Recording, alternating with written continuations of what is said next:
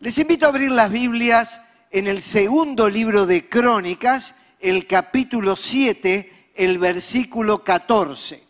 Segundo libro de Crónicas, capítulo 7, versículo 14. Allí vamos a estar meditando por un momento. Estamos estudiando la biografía del decimoquinto rey de Judá. Se llamó Josías y nos narra la Biblia que viene de una historia muy particular, muy complicada. En alguna manera, nosotros vimos y rastreamos en sus antecedentes familiares todo lo que hubo en su vida. Y hablamos de los genes y de los memes en el primer mensaje. La herencia genética que todos traemos, que nos parecemos a, pero también la influencia en valores, principios, conductas, cosas que nos dijeron y que marcaron nuestras vidas. Cuando llegaba el Día del Padre para Josías, no era fácil celebrarlo. Aunque el aparato comercial estaba diciendo que hay que celebrar, felicitaciones, alegrías y sonrisas, para él no sucedía lo mismo. En primer lugar, había conocido la orfandad cuando tenía tan solamente ocho años. Por lo tanto, se crió sin referentes parentales. Pero cuando le mostraban la fotografía, el árbol, el árbol genealógico de sus antepasados, encontraba detalles que eran vergonzosos. Dice que habían sus abuelos y su padre, habían llenado la ciudad de Jerusalén con sangre. Eran homicidas, eran asesinos, eran personas que tenían cultos idolátricos, habían profanado el templo, había inmoralidad en medio de ellos. Y por eso el recuerdo de papá y el recuerdo del abuelo no era el más importante. Es probable que muchos que nos escuchan y muchos que nos siguen en esta hora estén también recordando a un padre violento, a un padre alcohólico, a un padre ausente, a un padre que los abandonó, a un padre hiriente, a un padre castigador, muchas cosas que tristemente a veces aparecen en el ejercicio de la paternidad. Pero allí el nombre Josías nos recuerda algo muy importante. Su traducción es Jehová sana. Y era el nombre apropiado para un muchacho, para un chico que había experimentado esta tragedia. Dios necesitaba sanar su corazón. Y a partir de ello, no solamente construir su vida, sino la vida de una nueva familia que iba a formar y también la vida de una nación. Iba a ser en el ejercicio de su tarea un influyente, una persona que iba a llevar hacia los demás muchísima bendición. Y esto nos ilustra que nuestro pasado no puede marcar nuestro futuro. Aunque todos podemos recordar episodios, momentos, situaciones, palabras que nos dolieron, nuestro futuro está marcado por una nueva genética, una genética espiritual. Somos limpios en la sangre de Jesús. El Espíritu Santo vino a morar en nuestros corazones. Podemos decir a Dios, Padre nuestro que estás en los cielos, y Él nos dice, al igual que Juan, miren qué amor nos ha dado el Padre en que podemos ser llamados los hijos de Dios. A todos nosotros, sin excepción, el Padre nos recibe, nos abraza, nos contiene y nos anima a mejores horizontes. Pero dice que este muchacho, lejos de sumergirse en la depresión, en la amargura, en la tristeza, lejos de seguir volcando basura hacia afuera, basura que acumuló de sus antepasados, decide comenzar a buscar a Dios. Y a Dios se le comienza a buscar en un momento, a través del cual dice el texto que se convirtió Josías con todo el corazón. Esa expresión conversión es muy valiosa en la Biblia. No se habla de una religión, de una tradición, de una emoción, sino que se habla de una conversión. Cuando reconocemos que somos pecadores, Cuando nos damos cuenta que no hay otra solución para nuestra vida ni podemos cambiar en nuestras fuerzas, vamos hacia la cruz de Cristo, quien nos recibe con sus brazos abiertos, nos perdona, nos limpia, nos recibe y nos transforma en sus hijos. Una de las canciones que cantamos es, ¿quién soy yo para que el gran rey me acepte así? Y dice, soy un hijo de Dios. Cada vez que lo cantamos me emociono, porque realmente es maravilloso saber que puedo llamar a Dios papá y que Él me recibe como hijo. Yo tengo un padre perfecto y Él tiene un hijo al cual hay que perfeccionar. Y Josías comenzó a buscar a Dios, pero esa búsqueda jamás termina. Si alguno piensa que se encontró con Dios y ahí terminó la búsqueda, entonces no ha entendido bien los caminos de la fe. Es el inicio la conversión, es el comienzo, pero no es la finalización. Porque Pablo dice, el que comenzó en ustedes la buena obra, la irá perfeccionando hasta el día que Jesucristo retorne y vuelve. Y todavía no terminó ninguno de nosotros y si somos honestos lo sabemos muy bien. No podemos decir somos una obra acabada, terminada, perfecta, todo lo contrario. Dios sigue trabajando en cada uno de nosotros. Y esa búsqueda le llevó a tomar decisiones radicales cuando comenzó esa búsqueda tenía 16, pero a los 20 decide eliminar toda la idolatría del pueblo y todos los ídolos que habían ingresado al templo. Y vimos la semana pasada cómo los quemó, los desmenuzó, los trituró, los esparció. En definitiva, sacó todo aquello que era idolatría y que impedía el desarrollo de una vida espiritual profunda. Nosotros también debemos quitar de nuestra vida los ídolos de yeso o madera, pero también los ídolos virtuales, los ídolos que no necesariamente tienen forma, esos ídolos que se instalaron en nuestro corazón, que nos dominan, que nos gobiernan, ante los cuales nos postramos. Y vimos que las prácticas idolátricas no solamente se daban en la antigüedad, sino en el hombre posmoderno existen nuevas formas de idolatría ante la cual el ser humano se postra. Así que limpió y terminó con todo eso. Habíamos visto que un tiempo antes Dios había dado una palabra a sus hijos a su pueblo. Y es la que vamos a leer y dijimos, vamos a memorizar para esta serie de estudios.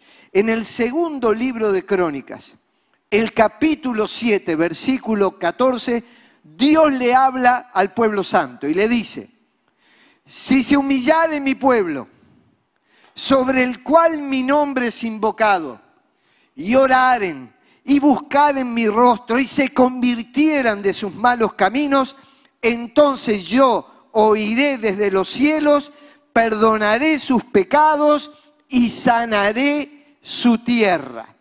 Aquí dijimos que Dios está esperando un pueblo que se humille. Y dijimos que la humillación no tenía nada que ver con andar mal vestidos, mal hablados, mal olidos. Eso no tiene, eso tiene que ver con otras cosas. La humildad real es la que entiende quiénes somos y quién es Dios y nos postramos ante Él en obediencia. Y habla de convertirse. Hay dos formas en que se utiliza este vocablo en la Biblia. La primera conversión es la que hablábamos hoy, la entrega al corazón, el momento que recibimos a Jesucristo como Señor y Salvador. Pero luego hay otros escenarios en los cuales nos convertimos vamos convirtiendo nuestra vida de realidades espirituales simples a realidades espirituales muchísimo más profundas. Por eso Dios dice, mi pueblo necesita convertirse. Cuando se dan estas condiciones, yo lo voy a oír. Y ahora viene la palabra que está vinculada a Josías. Sanaré su tierra. Es un Dios de salud es un Dios de plenitud, es un Dios de vida. Y Dios quiere sanar nuestras vidas interiores de aquellas cosas que nos venían acompañando y que necesitan ser no tapadas, sino tratadas. Una vez yo estaba en la oficina y vino alguien y vio humedad en la pared. Y me dijo, pastor, esto se arregla fácil. Le pone un cuadro encima y está todo arreglado. Le digo, no, pero eso es tapar la humedad, no es tratarla. Nosotros necesitamos no en nuestra vida colocar un cuadro, ir poniendo parches, sino permitir que Dios trate y quite de nuestra vida aquello que está mal. Entonces, esas son las conversiones, las transformaciones y necesitamos sanar. Esa sanidad no solo nos va a incluir en nuestra vida espiritual, Dios puede traer sanidad física como consecuencia de haber sanado nuestras emociones. Hay muchísimas enfermedades que están relacionadas a las amarguras del alma, que están relacionadas a años de pesar, de depresión, de tristeza. Y cuando Dios viene y nos cambia, dice la Biblia que en la cruz cargó con nuestras enfermedades y nuestras dolencias. Y por eso Dios también puede traernos sanidad en este aspecto. Sanidad en nuestros trabajos y nuestra economía. Cuando muchas veces hemos hecho esfuerzos por años y no hemos logrado los objetivos, Dios puede llegar. Sanidad en la familia, en los vínculos, en los tratos los unos con los otros. Sanidad en la iglesia para que la iglesia alcance su potencial y se desarrolle y sea de influencia en el mundo. Y sanidad en la nación cuando es necesario que el país, que la nación entera pueda conocer a Jesucristo. Y Dios dice, si mi pueblo se convierte y me busca, la promesa es, voy a oír y voy a enviarles sanidad. Yo quisiera mencionar estos tiempos en los cuales vivió Josías y cómo Dios usó a este pueblo y a este hombre para un avivamiento espiritual. No se trata solamente con una conversión, no se trata solamente con desechar los ídolos, se trata también de lo que construimos a partir de todo esto. Y cuando vamos al desarrollo de la biografía, encontramos cuatro grandes pilares sobre los cuales se sostuvo este avivamiento espiritual que trajo sanidad al pueblo de Dios y a la nación. En primer lugar, el templo que Dios usó para el avivamiento. Todos sabemos que Dios no habita en templos hechos por manos humanas. Y eso está clarísimo. Dios trasciende a las cuatro paredes de un templo. Pero no solamente hay que pensar en el templo como un edificio. El templo también es un lugar donde se congrega el pueblo de Dios, donde la presencia de Dios se hace real, donde cada vez que venimos a este lugar somos confrontados al Dios Santo y se visualiza en nuestra vida, pero también somos parte de una familia espiritual, venimos al encuentro de la familia y nos hace bien también todo esto. Escuchamos su palabra, la voz de Dios, el consejo. Aquí podemos convertirnos Aquí podemos edificarnos, aquí podemos sanarnos. Hay muchas cosas que Dios quiere hacer cuando el pueblo se reúne en el templo. De hecho, hay un mandato en la Biblia, no dejen de congregarse.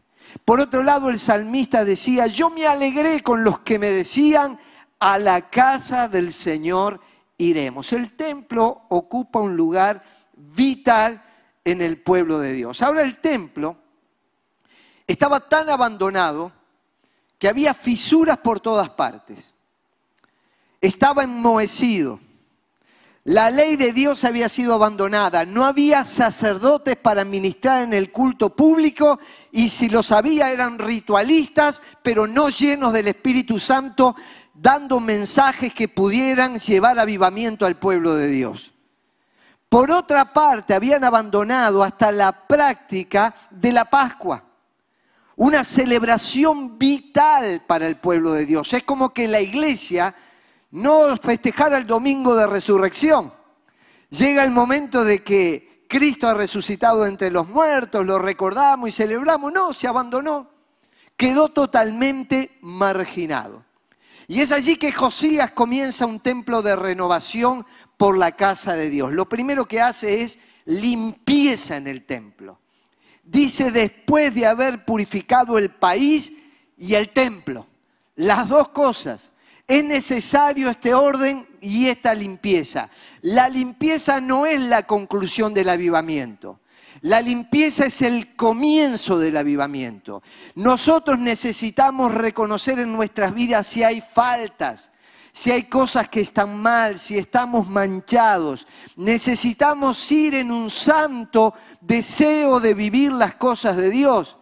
Y no solamente tenemos que escandalizarnos por las cosas que pasan en la sociedad, tenemos que mirar lo que pasa en nuestras propias vidas. Y a veces nosotros nos confundimos y decimos, en mi vida no hay pecado. Y puede ser que la confusión venga porque generalmente lo asociamos a prácticas que llamen la atención o que sean escandalosas. Por ejemplo, el adulterio, el homicidio, el robo, la mentira en, los trabajos, todas estas cosas llaman la atención y decimos son pecado, y lo son. Pero cuando Dios habla de pecado, no lo limita a tres o cuatro cosas. El pecado se define como errar al blanco. El pecado tiene que ver con aquellas cosas que son visibles y escandalosas y tiene que ver con aquellas cosas que nadie ve pero que están en el corazón. Tiene que ver con lo que miraste, con lo que oíste, con lo que hablaste, con lo que sentiste en relación a otras personas, en relación al pueblo de Dios. El pecado es cerrar al blanco, es equivocarse, es no vivir de acuerdo al estándar divino. Y ahora pensemos por un momento en Isaías. Qué tremendo siervo de Dios se le conoce como el evangelista del Antiguo Testamento por las continuas referencias al Cristo que habría de venir y dar su vida en la cruz por nosotros. Llamaba al pueblo al arrepentimiento, a la fe. Isaías era un hombre tremendo en las manos de Dios. De hecho, el Evangelio de Mateo, que fue escrito para los judíos, hace continuas referencias al profeta Isaías cuando comienza, esto es lo dicho por el profeta. Pero en un momento entra al templo a cumplir con sus rutinas, con lo que él sabía, con las formas en que él las manejaba, y si me permiten una expresión futbolística, las sacaba de taquito, conocía de memoria cómo se hacen las cosas, y jugaba en la cancha porque estaba acostumbrado a hacerlo. Pero había perdido la pasión y la visión por las cosas de Dios. Y muchas veces hay personas que están activas en la obra de Dios, pero han perdido la visión del trono del Señor. Y si hay algo que nosotros tenemos que tener claro es el trono. Esta semana terminé de leer nuevamente el Nuevo Testamento. En el Apocalipsis, permanentemente, y lo subrayaba cada vez que llegaba a esa parte, habla del trono de Dios. Nuestra relación con el trono es vital. Si perdemos de vista quién está en el trono, que está señoreando, gobernando, está viendo nuestras acciones y desde ahí derrama bendición, nuestra vida espiritual se va a empobrecer. El avivamiento es directamente proporcional a nuestra relación con el trono de Dios. Cuando lo entronizamos, cuando sabemos quién es, cuando nos sujetamos a su palabra, despertar espiritual viene sobre nuestras vidas y sobre la iglesia. Y observamos lo que le pasó a este hombre llamado Isaías. Llegó, voy a cumplir con mis menesteres, se vistió, le dieron el micrófono, se paró para hablar y repentinamente dice, vi yo al Señor sentado sobre un trono alto y sublime. Había perdido de vista al Señor. Era muy consciente de los demás, por eso en el capítulo 5, en seis oportunidades, da una palabra, una palabra que dice, ay de vosotros, ay de vosotros, ay de vosotros. ¿Sabes cuánta gente viene a la iglesia con el ay de vosotros? ¿Sabes cuánta gente se fue de la iglesia por el ay de vosotros? ¿Sabes cuánta gente se amargó y se separó por el ay de vosotros? Pero Isaías cuando vuelve a tomar conciencia del trono de Dios, hay un solo hay en el capítulo 6. Un solo hay. Hay de mí. Hay de mí. Y entonces dice el texto, santo, santo, santo cantaban los ángeles. Aquellos seres celestiales. Declaraban el atributo de la perfección de Dios. Él es santo, Él es perfecto. No lo es Isaías. No lo es ninguno de nosotros en términos absolutos.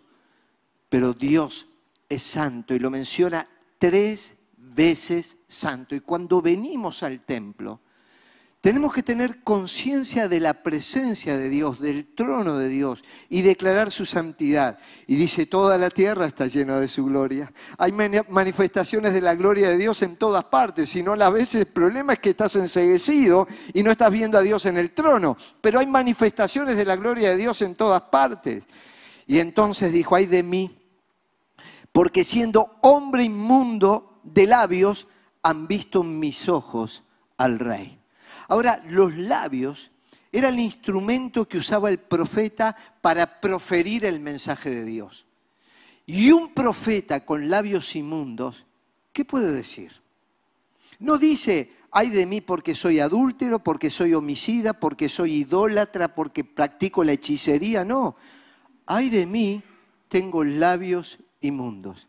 Por eso cuando a veces decimos pecado, Pecado no es solamente estas cosas escandalosas, sino estas cosas que minimizamos nosotros, pero ante la presencia de Dios no, ocupan un lugar de minimización, ocupan un lugar importante. Y cuando Él declaró, dice que salió un carbón encendido del altar, tomado de la mano de Dios y tocando con Él sobre mi boca, dijo, esto quitó esto que tocó tus labios es quitada tu culpa y limpio tu pecado.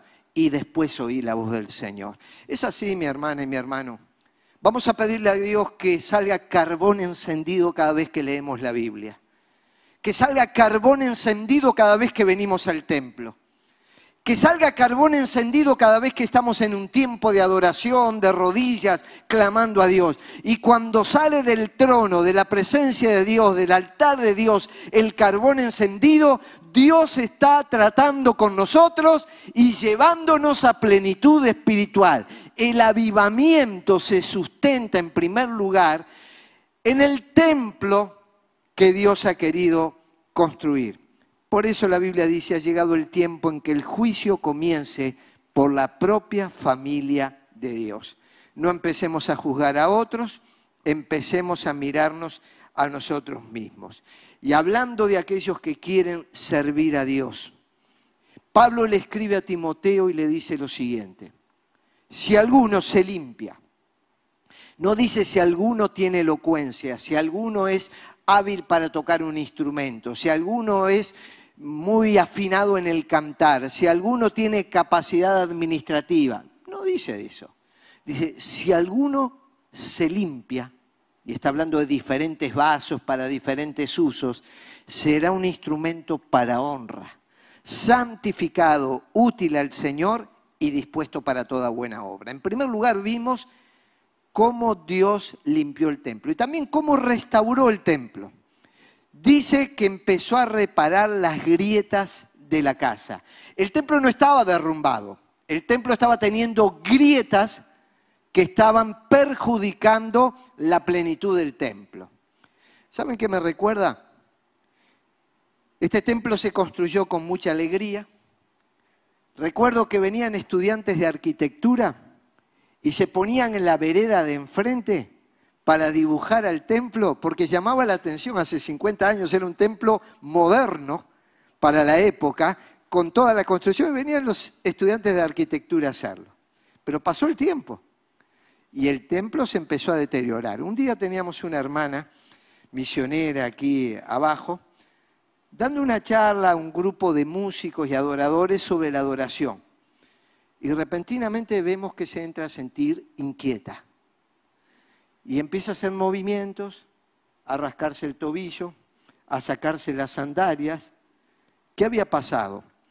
Un hormiguero se había instalado en este lugar Y aquel templo maravilloso que los estudiantes de arquitectura venían a dibujar, había tenido grietas. Había un árbol allá afuera cuyas raíces penetraban por abajo del templo, empezaron a levantar y las hormigas tomaron ocasión para hacer su daño.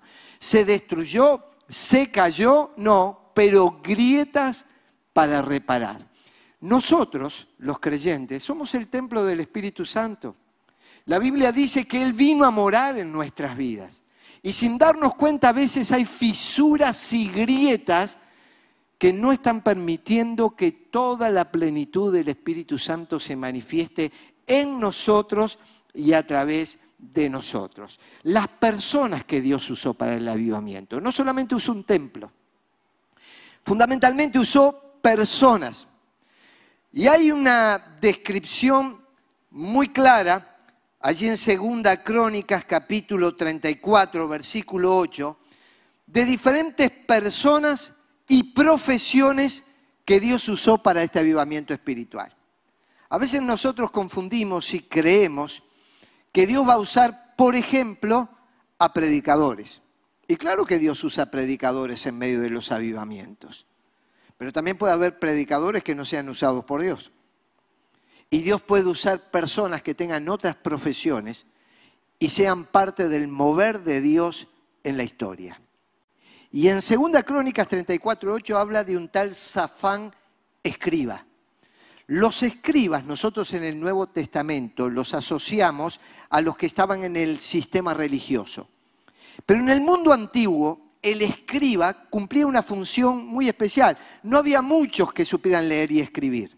Había gran cantidad de analfabetos y los escribas eran personas que habían recibido instrucción ayudaban a los reyes en los documentos públicos, a firmar los convenios, ayudaban los escribas a la, a la forma de guardar en un acervo histórico todo lo que iba sucediendo. Entonces el escriba era una persona destacada, con formación y con muy buen salario, porque no abundaban y eran de confianza para el rey. También nos habla de Masías, el gobernador de la ciudad. Así que esta persona estaba vinculada a los asuntos públicos, al cuidado de la ciudad, a la ornamentación de las plazas. Era una persona, como hoy llamaríamos un intendente, cuya misión tiene que ver con la limpieza, el ordenamiento público, con tener saneamiento, con muchas cosas que ayudan y, y desarrollan la vida de las familias y los pueblos. Y habla de un tal Joa, que dice que era canciller. Así que este estaba vinculado directamente a los asuntos políticos. Dirigía o era dirigido por el rey para tener representación ante otros gobiernos y otros países y transmitir y traer información de lo que pasaba en los mercados, vender, comprar, firmar. Los primeros que va a buscar Josías para reparar el templo y las primeras personas que Dios comenzó a utilizar fueron lo que hoy nosotros llamamos laicos, que no aparece en la Biblia ese vocabulario. En realidad eran personas con diferentes profesiones que se unieron en una misma visión para empezar a trabajar juntos en pro de un objetivo colectivo. Pero luego con eso no alcanzaba. Estas personas tenían capacidades administrativas, logísticas, conocían de reparaciones, de construcciones, cosas que seguramente Josías no conocía. Y los que ahora voy a mencionar tampoco conocían. Pero se trabaja en equipo, se trabaja entre todos para lograr los mismos objetivos. Entonces, ¿qué hace Josías? Mientras algunos iban reparando esto, dice, asignó las funciones a los sacerdotes y los animó a dedicarse al servicio del templo del Señor. ¿Para qué querés un edificio bárbaro y no tenés sacerdotes y ministros en el templo del Señor? Entonces, ¿qué hace Josías? Como vio que los sacerdotes estaban dispersos, los llamó de diferentes lugares, los animó, le dijo, vamos a trabajar juntos. ¿Qué precisan para llevar adelante la obra de Dios? ¿Cuáles son las condiciones adecuadas para cumplir la misión que tiene el pueblo de Dios? Y él los animó con palabras, con recursos, con lo que sea, para que la obra del Señor avance. Y dice, Sirvan al Señor su Dios y a su pueblo. Porque cada vez que se ministra, se ministra por un lado al Señor, pero también al pueblo del Señor. Y aparecen no solo los sacerdotes, hay otros en el templo, en el funcionamiento, que están al servicio de la casa de Dios. Dice, a los levitas que eran los encargados de enseñar a los israelitas y que estaban consagrados al Señor, les dijo, sirvan al Señor su Dios y a su pueblo Israel, organícense en turnos había varios que enseñaban organizados en turnos en diferentes situaciones. Nosotros tenemos cultos dominicales, tenemos cultos los martes, hay reuniones de mujeres, hay faros donde se está enseñando la palabra, hay reuniones de jóvenes, hay congresos que se están desarrollando.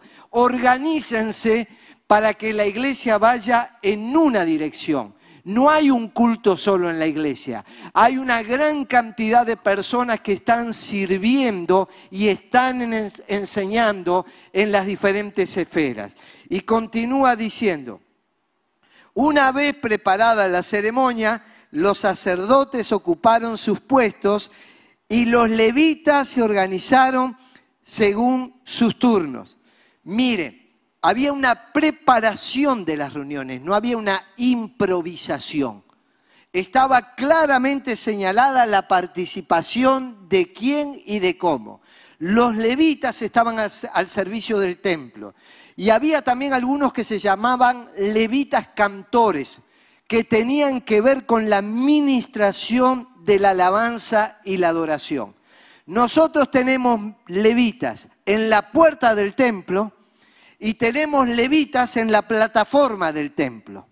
Lo que pasa es que algunos ministran en la adoración y la alabanza y otros ministran en la puerta del templo, pero todos forman parte de un único culto que está organizado para honrar y glorificar a Jesús. Muchos de ustedes no lo saben, pero la gente me dice la excelencia de la música.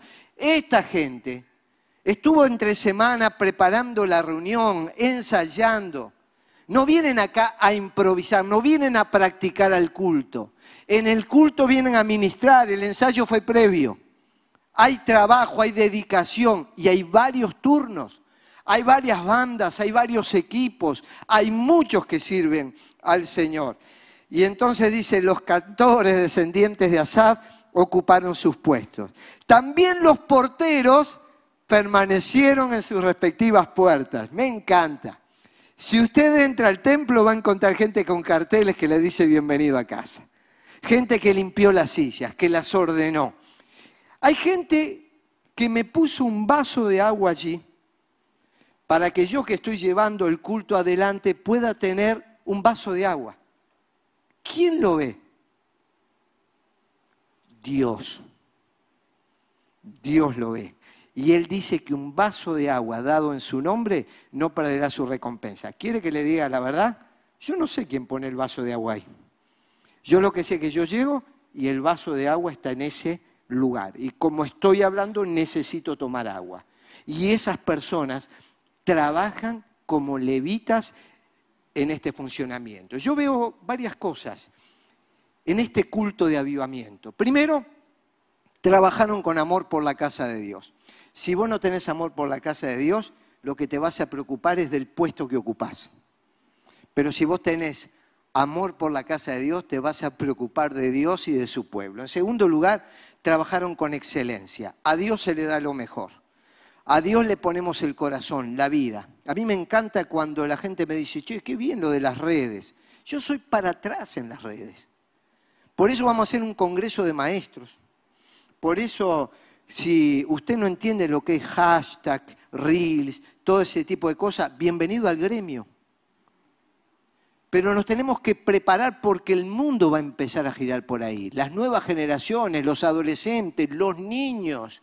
Entonces tenemos que hacer las cosas con excelencia para el Señor. En tercer lugar, trabajaron organizados. Vieron que había turnos, órdenes, ahora este, ahora aquel, ahora el otro. No hay minutos ociosos, tiempos perdidos. Estaba perfectamente todo preparado para llevar adelante la tarea. Y por último, trabajaron en equipo.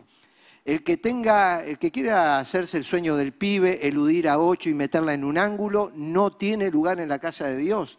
Acá se trabaja en equipo, el equipo hace los goles y si hay un gol en contra lo sufrimos entre todos.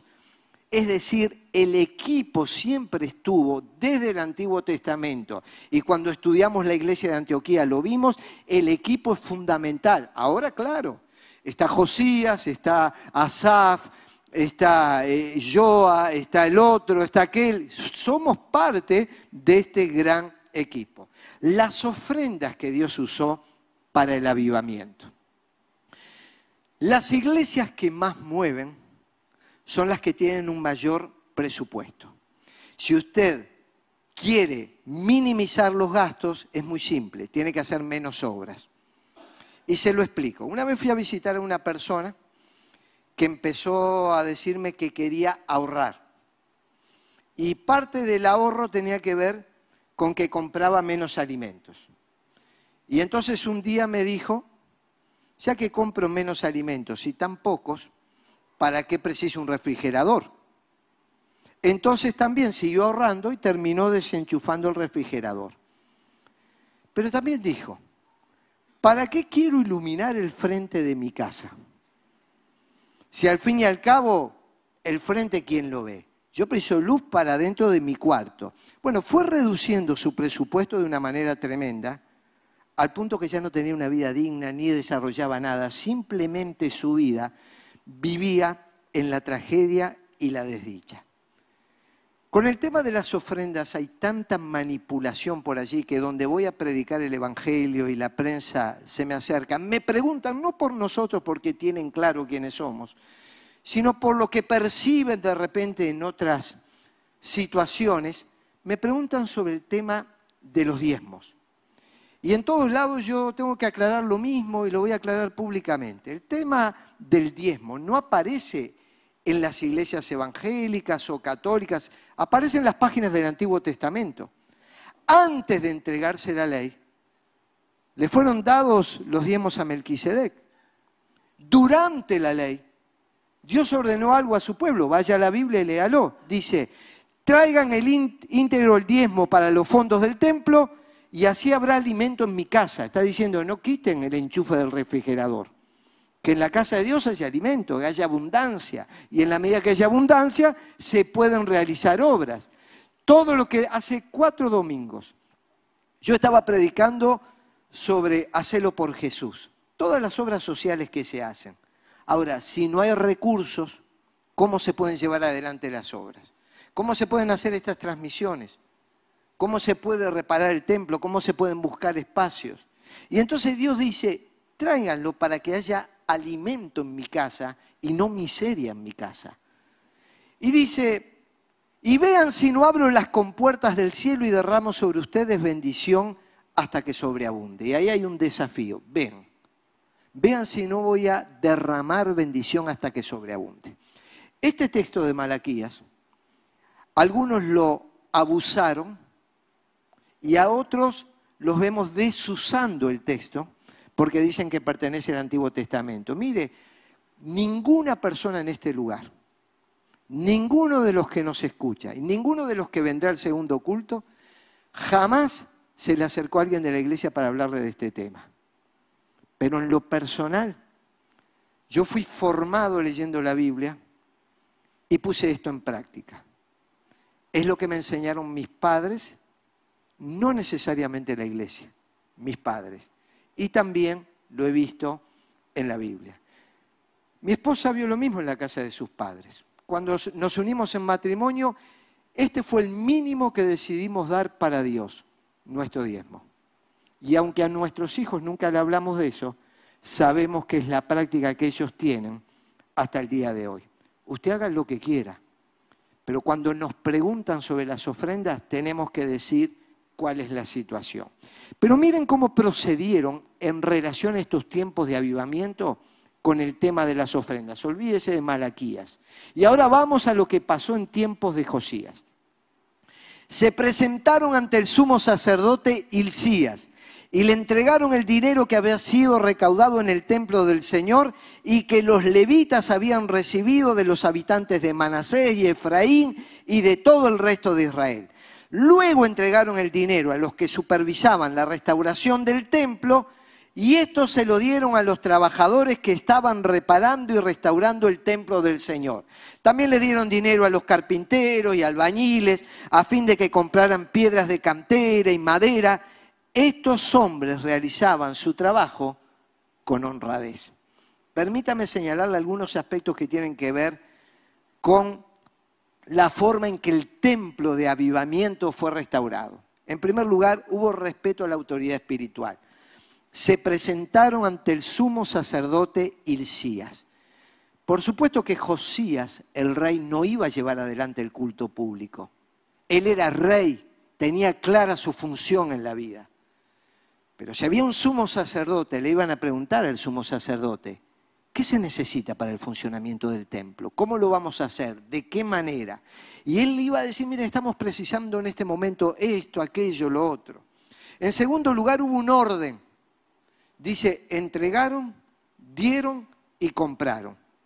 Si yo contrato albañiles, como contratamos cuando hicimos la reforma, si contratamos carpinteros, por supuesto que hay que contratarlos y por supuesto que hay que pagarles, porque el obrero es digno de su salario y la iglesia procede con ese orden.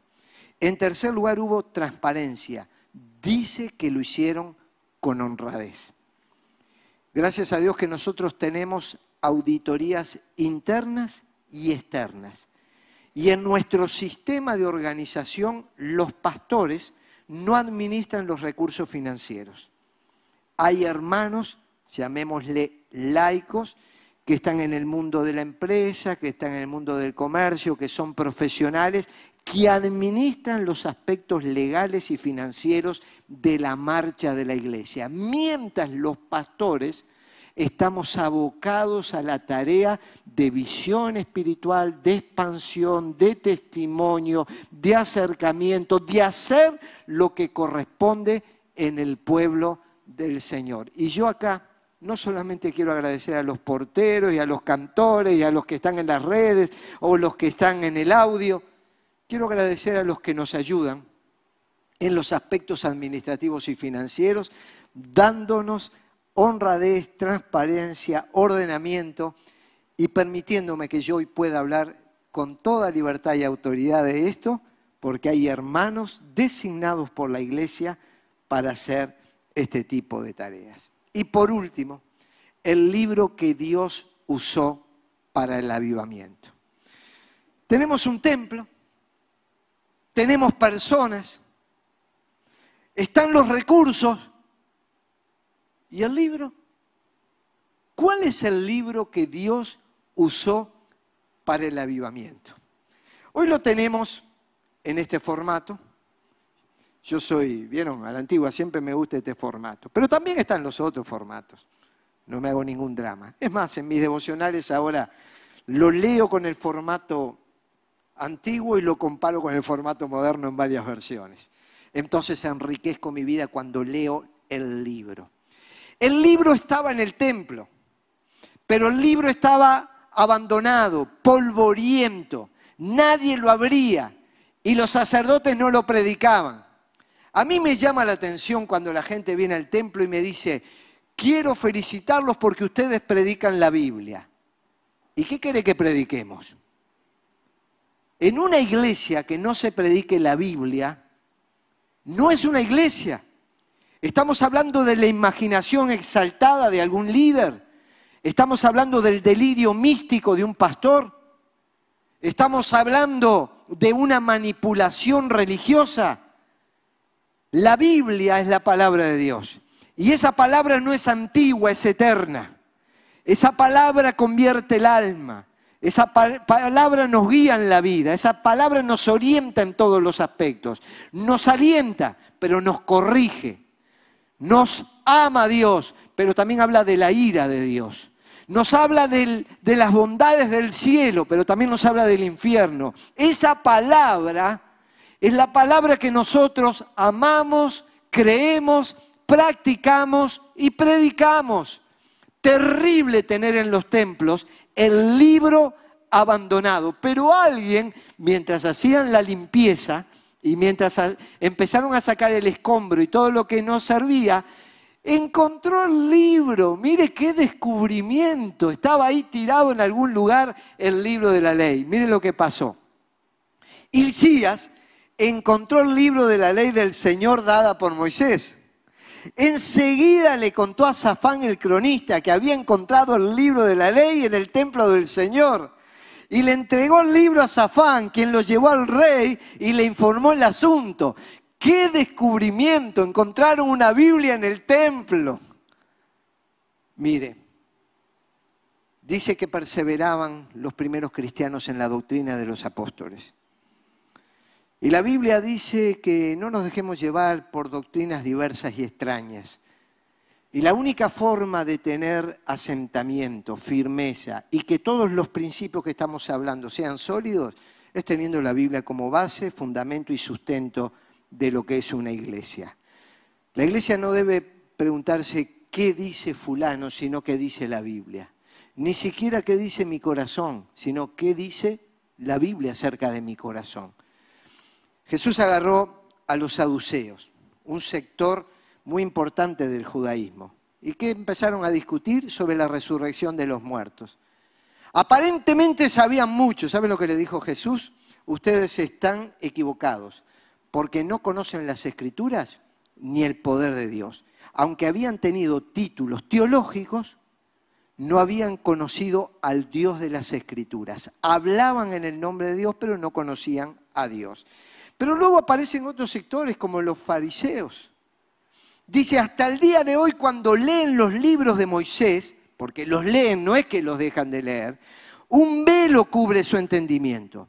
Pero cuando una persona se vuelve al Señor, es decir, se convierte, entra en espíritu de avivamiento, cuando una persona, cuando una iglesia se vuelve al Señor, el velo se le quita no solamente necesitamos conocimiento de la palabra, sino necesitamos revelación de la palabra. Y eso es lo que le pido al Señor para predicar. ¿De qué sirve solo conocer lo que dice la Biblia si no hay una clara revelación de lo que está en el espíritu de lo que Dios está diciendo? ¿Y qué es lo que Dios está hablando para este tiempo a partir de aquello que es eterno? Gente que discute todos los aspectos de la fe. Hay gente que le gusta ir a lo que nosotros llamamos un faro o un grupo casero o una clase de escuela dominical y lo único que hacen es discutir sobre la Biblia. Y la Biblia dice, el conocimiento envanece, el amor edifica. Vamos a edificarnos sobre la base del amor, dice en Efesios, siguiendo la verdad en amor, crezcamos en todo, en aquel que es la cabeza. Esto es Cristo, la verdad y en amor. Así que la verdad es la palabra de Dios, pero debe ser enseñada así. Y miren lo que pasó cuando empezaron a, proclamar la palabra en ese, en ese templo. El Dios de Israel ha dicho así, por cuanto oíste las palabras del libro, y tu corazón se conmovió y te humillaste delante de Dios al oír sus palabras sobre este lugar, ¿se acuerdan? Si mi pueblo se humillara y se convirtieren. Entonces Dios dice, ya que las condiciones se dieron, y rasgaste tus vestidos y lloraste en mi presencia, yo también te he oído. Yo oiré desde los cielos, decía el Señor en Segunda Crónica. Y acá vio las condiciones que cada vez que el pueblo abre el libro, llora, se rasga, se conmueve, se convierte, avivamiento empieza a producirse. Mire tres cosas que sucedieron. Primera, se conmovió por cuanto oíste las palabras del libro, dice en Segunda Reyes, y tu corazón se enterneció. Algunos oyen la palabra y en lugar de enternecer el corazón, lo endurecen. Hay aquí algunos jóvenes que van a recordar un campamento que tuvimos en el lugar que, en un campo que tenemos como iglesia llamado El Monte, donde traje una serie de mensajes titulados Hace clic. Fue hace 10 años atrás. En el último mensaje, el Espíritu Santo se empezó a mover. Algunos jóvenes que hoy están aquí, hace 10 años atrás le estaban entregando su corazón a Jesucristo. El Espíritu Santo se movía ellos lloraban, Había otros que se renovaban en la fe, en el compromiso. Y normalmente en los lugares como este, como en aquel campamento, todas las miradas vienen hacia el predicador. Pero el predicador tiene una mirada hacia toda la gente. Y mientras yo veía al Espíritu Santo moverse en medio de la gente, jamás voy a olvidar al último que estaba sentado en el último banco. Se mandó una siesta, la cual yo le pido al Señor cuando me voy a dormir, Señor, dame un sueño como aquel que estaba en el campamento. Quiero descansar así, quiero reposar. Se durmió todo, terminó la reunión, tuvimos que despertarlo. Che, terminó. Gente se convertía, gente se renovaba, pero nada lo conmovió. ¿Sabes que hay gente que yo veo? Dios está orando, Dios está salvando, las cosas que están pasando son tremendas, pero vienen al culto miran para los costados, con las manos en los bolsillos, apenas murmuran algo cuando se alaba y están mirando el reloj para que termine el mensaje. Eso no quita el mover de Dios, pero lamentablemente no se conmueven por la palabra de Dios.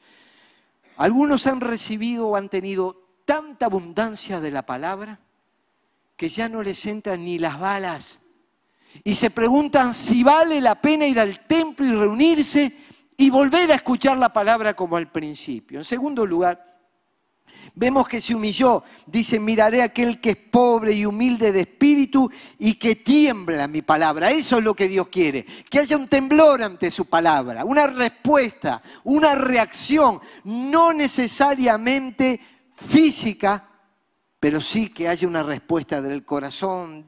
Despojémonos de la inmundicia y de la maldad, dice la Biblia. No solo escuchen, sino también lleven a la práctica aquello que están escuchando. Y por último dice que lloró.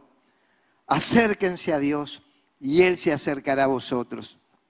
Pecadores, límpiense las manos. Ustedes los inconstantes, los que van y vienen, purifiquen su corazón reconozcan sus miserias, lloren y lamentense, que su risa se convierta en llanto y su alegría en tristeza. Está diciendo, lloren ante el Señor, no tengan miedo de llorar, de clamar, de pedir.